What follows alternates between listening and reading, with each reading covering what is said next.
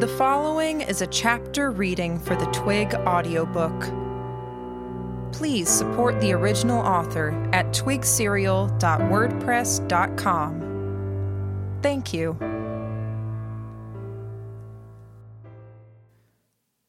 Chapter 6 We approached the meeting place. It was down by the water. The head of the mummified sea monster of Lug loomed over us as we made our way down to the warehouses. A short bridge allowed easier passage over a tendril that lay across between and through buildings. The smell of the ocean that filled Lug was overpowered by a smell of rotting seaweed and fish. I'd made the mistake of opening my mouth, and the smell became a taste, clinging to my tongue. I wasn't alone.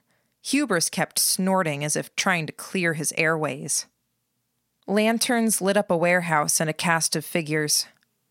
Ratface was there with his bodyguards standing off to one side, ostensibly the mediator, middleman, and negotiating official. The buyer was there too. I'd briefed the others based on what Ratface had told us. He went by Giles, and he had money to spend. He owned several homes in one of the nicer parts of Lug, up the rocky hills above the sea monster's body, and had refitted several to be labs with dormitory like setups for the people who worked for him. The placement of the homes was interesting. As far as I could tell, the setup meant that if and when the Academy got serious about cleaning up Lug, they had to make their way through the entire city, past Giles's eyes on the street, through the awkward little maze of routes that spilled out beneath the dead war beast's body. That would get them as far as the foot of the mountain. They still had to climb the steep and winding road to get up the mountain a ways to the houses poised on the rocky edges. By the time they got that far, the homes would be empty of anything incriminating. Making one's way down and away would be equally troubling, the people who worked for him most likely weren't given the freedom to make day trips to the city.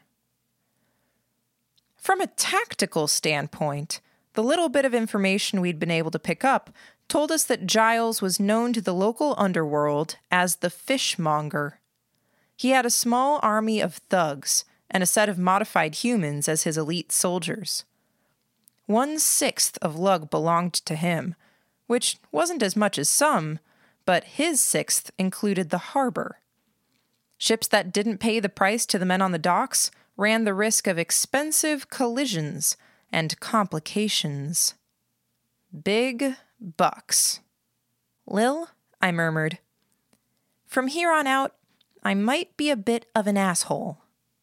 You say that like it's new, Gordon said. Ha ha ha, I said, monotone, before turning back to Lillian.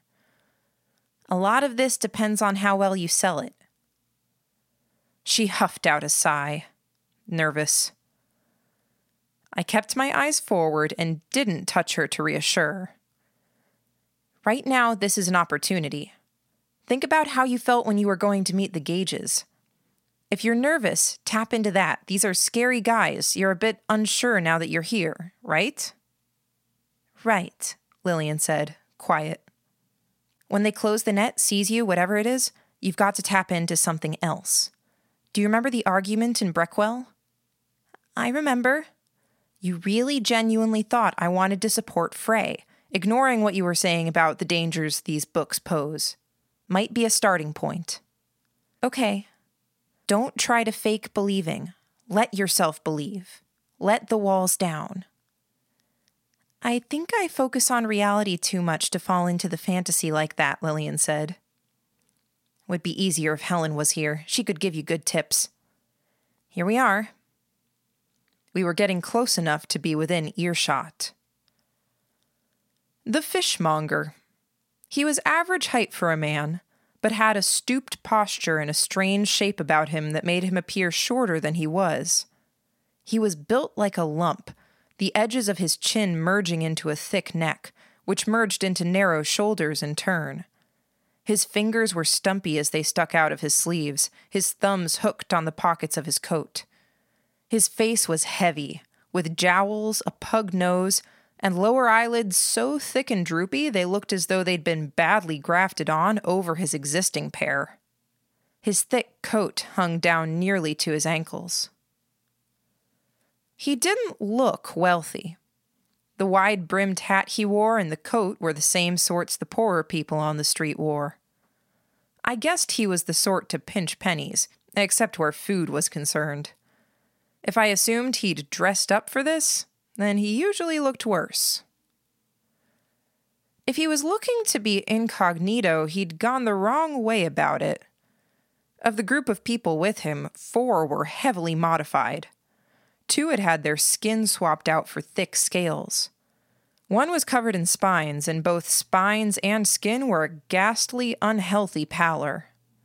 The fourth was big, slouching against a wall a head taller than the tallest of the other three beefy, augmented foot soldiers.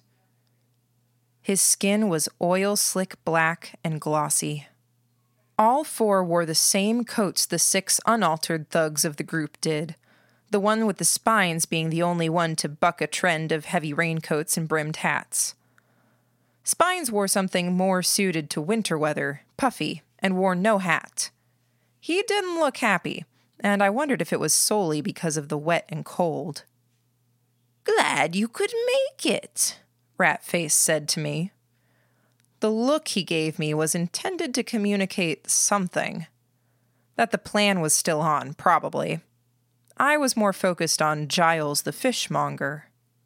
The fishmonger extended a stubby finger, letting it rove over our group. Jamie and Gordon were with us, as was Hubris. Two of the adults from our recruited group were with us as well. Giles's short finger pointed at Lillian. You're her? Yes, Lillian said. Fifteen? Yes, sir, she said. How many years at the academy? Three, but I took classes at a preparation school before. I'm. I was a year and a half ahead of my peers. I guess I still am? Good, but she sounded terrified uncertain to the point where I could imagine Giles calling her a liar and her reflexively agreeing. A year and a half ahead, Giles said. That's a problem. A problem? Come on, Lil, stay on track here. I would have elbowed her if I could have done it without being seen. Instead, I raised my hand up well within Lillian's field of view and fixed my hood. The sudden motion made several of the fishmonger's bozos move their hands in the direction of their waistbands. Fishmonger Giles wasn't watching them, but saw Lillian's reaction. He turned his head and looked at his men. Don't you worry about them. You're new to Lug. You don't have a grasp of local politics yet. Trust me, if you end up working for me, then you'll be happy to have protection like them happy? That rang out as a lie in my ears. The only protection they would offer would be protecting Giles's investment. You said there's a problem? Please, sir, we really need money. We haven't been able to get much, and it disappears so fast. I'm hungrier than I've ever been in my life. I'm good at what I do. I'm a fast learner if I don't know something already. You might be too good. That's not possible. Lillian said. Then she seemed to realize what she'd said. Sorry, sir, for speaking out of turn. That came across as real, but it was real.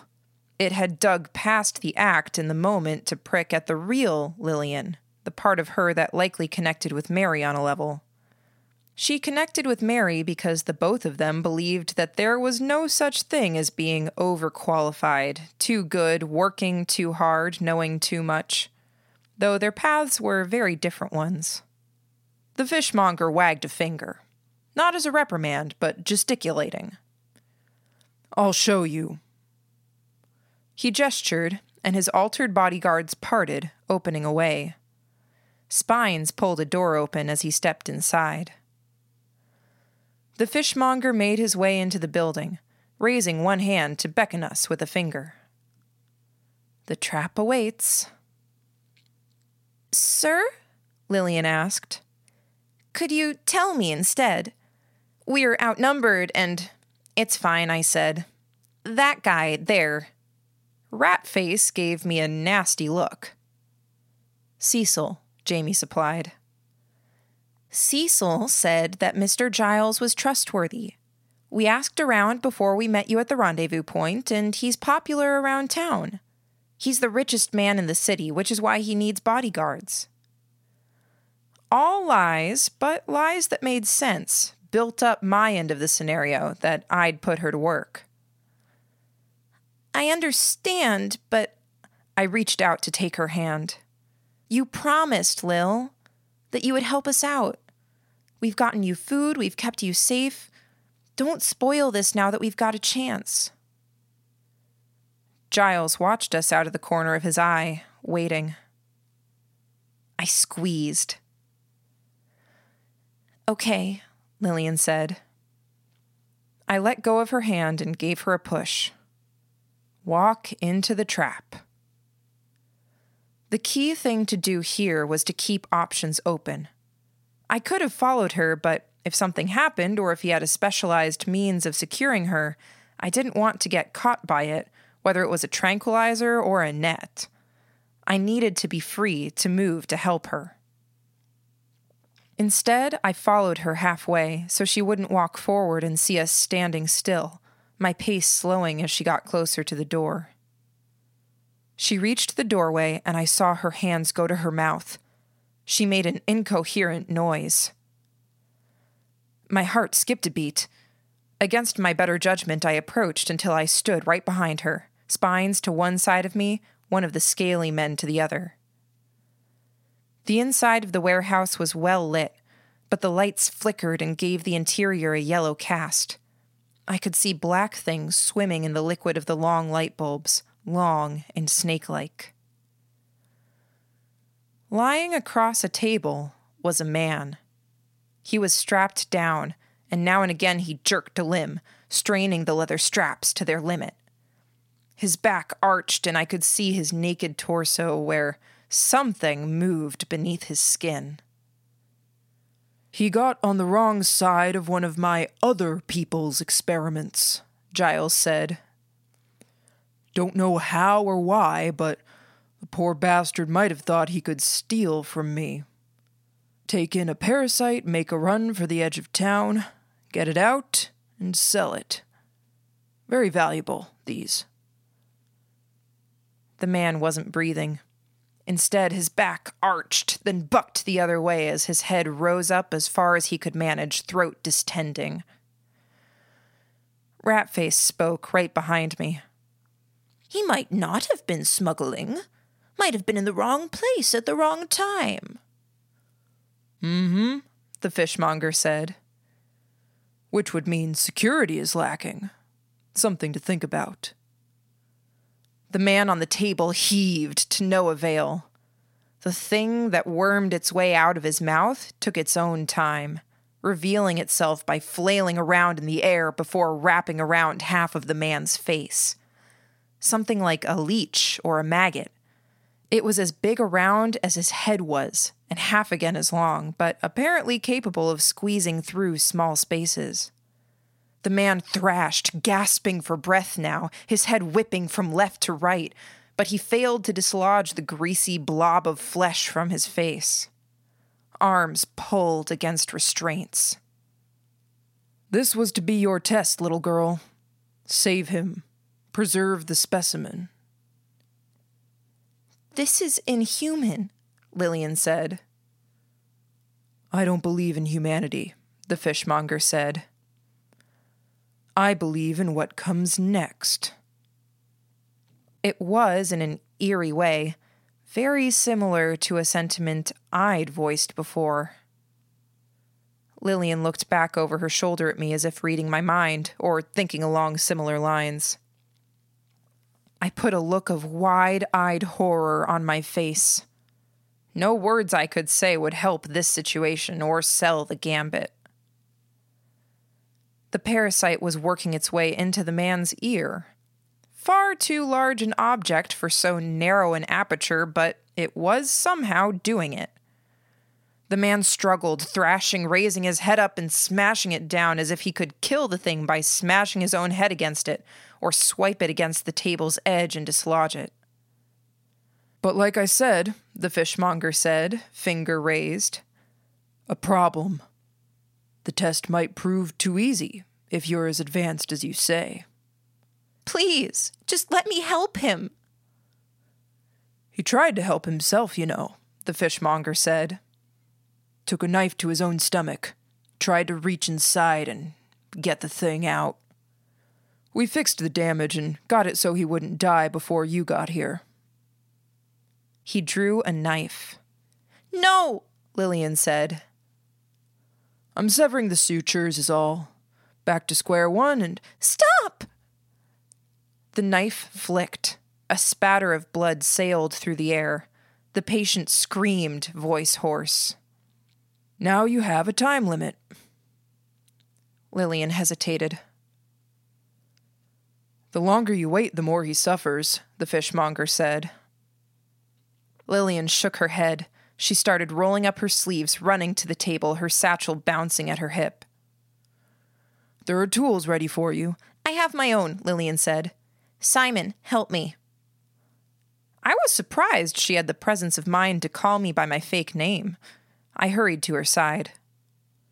Bag out on the table, and she was getting her tools out. I'm interested in the fact that you didn't sell those, the fishmonger said desperate for money as you are. Lillian ignored him. She laid the tools out and began getting little bottles.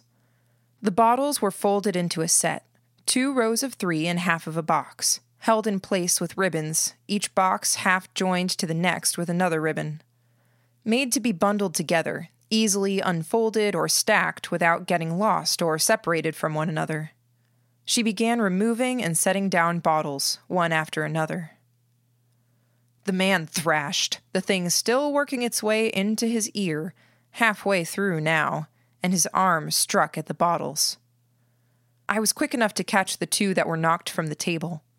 I moved the row of bottles to one side, out of reach of the man's arm and hand. What can you tell me about the parasite? Lillian asked. She was cleaning her hands with the solution from the bottle. The fishmonger was silent.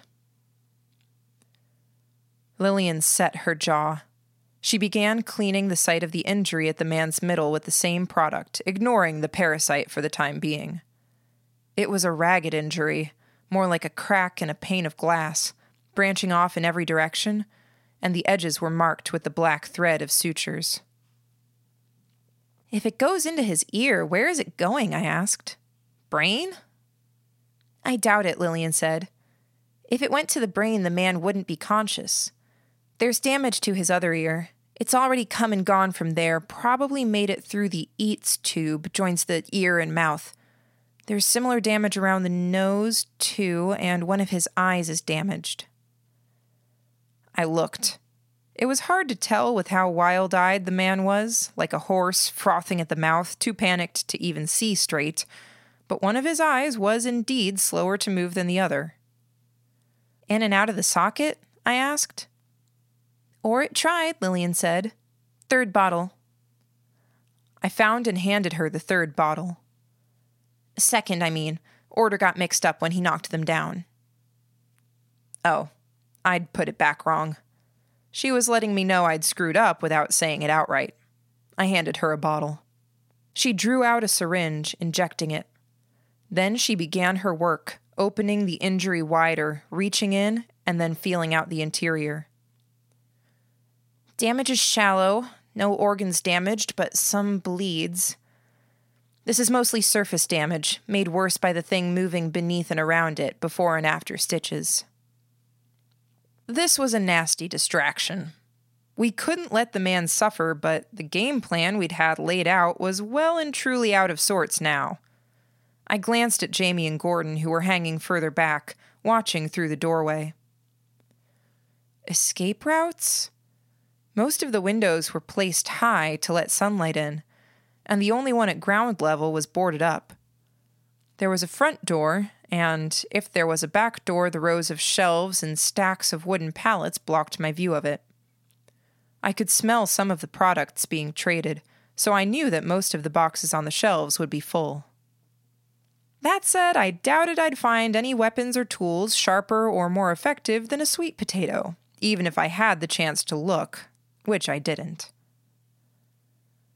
Six regular thugs, four altered ones, and the fishmonger himself. Ratface was watching from outside, but he and his two bodyguards were more assets arrayed against us. This isn't your first dance, fishmonger, you're experienced and you've preemptively handled more situations than this one with this heavy handed brutality and a total lack of humanity. Lillian had tools. Some were sharp. But with all the eyes on us, it would be difficult to get my hands on them. If I messed up in the slightest, I was betting the thugs would be faster to get to their guns than I would be to get to a scalpel. While I surveyed the situation, I caught a glimpse of the fishmonger.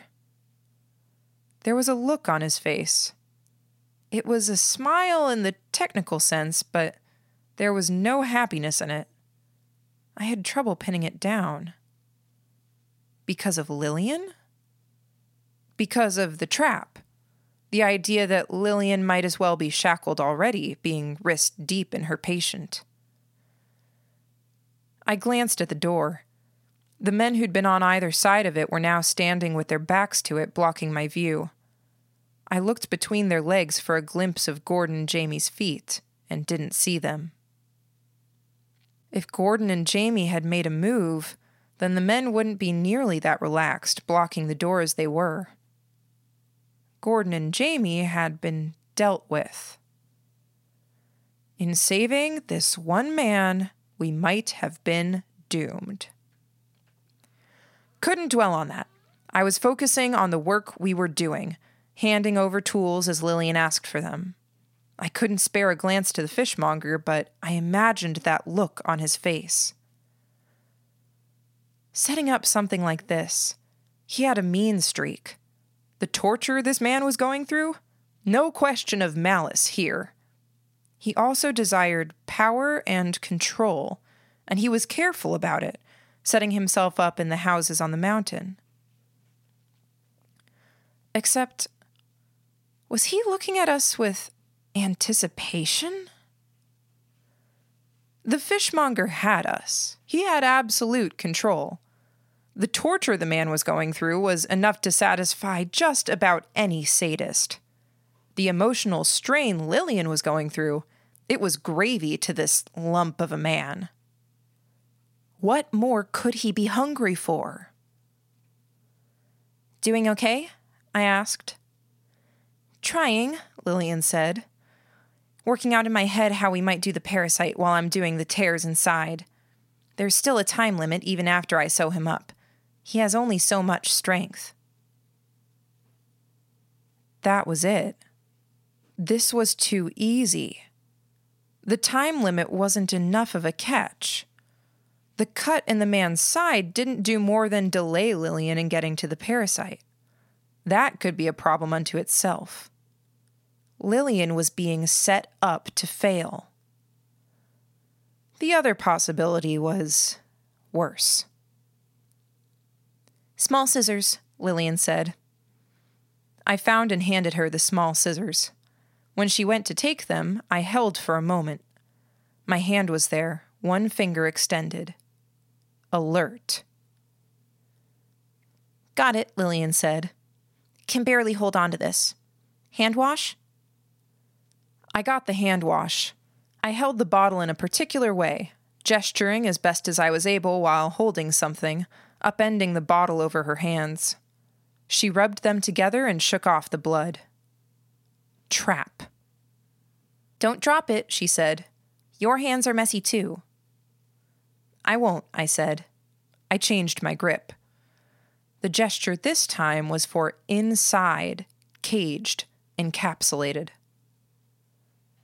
She stopped where she was, her hands poised above the victim. Her hands were trembling. I'd hope a third year student of the academy could handle some surface wounds to the stomach, the fishmonger said. I watched Lillian as her eyes roved over the man, top to bottom. Then her hands came down, one on either side of the wound. She shoved. The man squirmed, fighting her. The thing at his ear was mostly inside, but for a bulb of flesh at the end, the only part of it that wasn't squeezed into a space as large around as a finger. The flesh was stretched so thin I could see veins standing out against the surface of it. Lillian released. She huffed out a breath. Help. And watch yourself. I put my hands together, one folded over the other, pressing against one side of the wound. She did the same for the other. Three, two, one. We shoved simultaneously. Blood gushed out, flooding the site of the injury. I was pretty sure we tore the opening in the skin even wider. Then it lurched out, a second parasite flailing aimlessly, reaching for us. I pulled my hands away just in time as it slapped out against the victim's lower abdomen. Smaller around, and perhaps longer than the other. A second parasite, Lillian said, hands up, stepping away. Is there? What a pleasant surprise, the fishmonger said, sounding entirely too pleased with himself. His lie was such that it would be obvious even to a distracted Lillian. I thought one had escaped. It's good to know it will find its way back to me. It was probably anesthetized, Lillian said. This poor man has some wits to manage that. A win win for our sadist. Either the prospective hire has talent, or he gets to see her reaction when the parasite latches onto her. It had been close, too. He'd almost gotten her. If she'd spent any more time rummaging around that particular wound. I had a good imagination. The mental picture was too real. Lillian with the parasite on her arm, the fishmonger taking action to keep her from using tools or chemicals on it, kicking me away, possibly kicking her to the ground, stepping on her free hand, watching while she struggled. The begging, the frantic screaming. From my estimation of him, he wouldn't listen. He would let it break her, then put her to work. The damage to her body would be a reminder for the rest of her days, while the threat of a repeat performance would be enough to cow any dissent or rebellion. I'd developed a profound sort of hate for this man in a very short span of time. He would have to die horribly. The parasites were too kind a death. For that to happen, however, we'd first have to get out of this situation. I saw movement and turned my eye to the door. The group from outside were coming in. Jamie, limp, was being dragged in. Then the two adults we'd brought with us. And finally, Gordon. He was dragged in by one arm. Whatever had happened, he was groggy and sluggish. A knife was embedded in that same shoulder, and each pull on his arm made the blood flow more freely. Lillian didn't even seem to notice. Her eyes were fixed on her patient. Two points of attachment are making it hard to remove, she murmured. The first, it's a kind of anchor, a tendril or some other form of attachment reaching forward into a new hole or reaching backward into the patient. One at each end, very strong, impossible to access without carving the patient up. Sure, I said. I managed to sound calm, which helped keep Lillian from looking up and seeing the others. The second, it's the grip on the patient's skin. The underside of this thing, or maybe the entirety of it, it's covered in setae, or something like it. Tiny hairs providing an absolute grip, like a barnacle to the underside of a ship, but gripping and releasing and moving in a cycle so it can inch forward. Touch it and you don't get free. Short of removing the skin, I said. Lillian nodded. Which is why I could deal with the setae alone, flay the affected body part. But the anchors mean the thing can just reel itself in or hold itself in place. I could deal with the anchor cutting deep and surgically prying it free wherever and however it's latched on. You can't handle both at the same time. I can, but it's messy. How? I asked. Keep her focused. Scalpel. I handed over a fresh scalpel. Okay, she said. She rummaged in her bag. She found a cloth sack for a number of pills. She dumped it out, handing it to me. Then she found another sack. This one had soap in it. Wear these. Where? She pulled the soap one over my hand like a mitten. Then she gave me the other. I hope it won't stick to you like this. You hope. I think. Grab it by the lowest possible point, haul it up and away. Whatever you do, you have to keep your grip. I huffed out a one note chuckle. You know I'm not that strong, right? Be strong. Her eyes were somewhat wild as she looked at me. Then she looked down at the patient. Please. I wasn't sure if the please was for me or for a higher power, or maybe the parasite. I grabbed the parasite. The texture of it was different than I'd expected. It looked slimy, smooth, but it was like a fuzzy sort of leaf where it had a shocking amount of texture. I nearly lost my makeshift mitten as it flexed. My arms strained as I lifted it up and away. My legs, inner core, and arms were tight with exertion as I tried to lift it up and away from the table. If the fishmonger wants to fuck with us, all he has to do is nudge my arm, poke me in my side. Lillian reached down into the wound with the scalpel, bare skin inches away from the parasite. Then she cut. Ichor went flying from the thing's rear end as it lashed out, flipping around, fighting my grip. It was all I could do to keep it away from Lillian's skin as she pulled away, back out of my field of vision. The more it struggled, the less it held on to the patient. I maintained my grip, praying it wouldn't whip around and find its way to the space of bare skin between jacket sleeve and mitten. Then, all at once, it was free of the patient.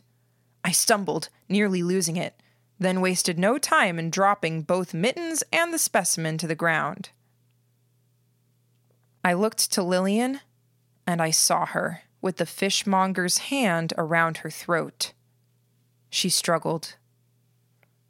Catching my balance, I moved to help, and a thug grabbed my arms. My struggles were in vain. I told you, the fishmonger said. Preserve the specimen. Lillian couldn't even speak. Her hands clutched at the fishmonger's wrist. I saw that grim smile spread across his face, a look of anticipation, as cold as a crocodile licking its chops pre meal. He wasn't strong enough to keep holding her off the ground, but that wasn't the intent. His leg came forward, and when he brought her back down, it got in the way of her firmly placing her feet under her. She went all the way down to dusty floorboards, hard enough to have the air knocked out of her. Head a matter of a foot from the parasite. It was a still tableau. The parasite writhed in place. The fishmonger held Lillian where she was. I'd already ceased struggling, feeling how futile it was.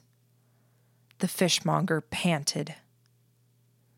Then the parasite flipped itself over. It began to crawl in Lillian's direction. For his own enjoyment, or perhaps to see the look on my face, the fishmonger loosened his grip enough to let Lillian voice that scream that had haunted my imagination just moments ago.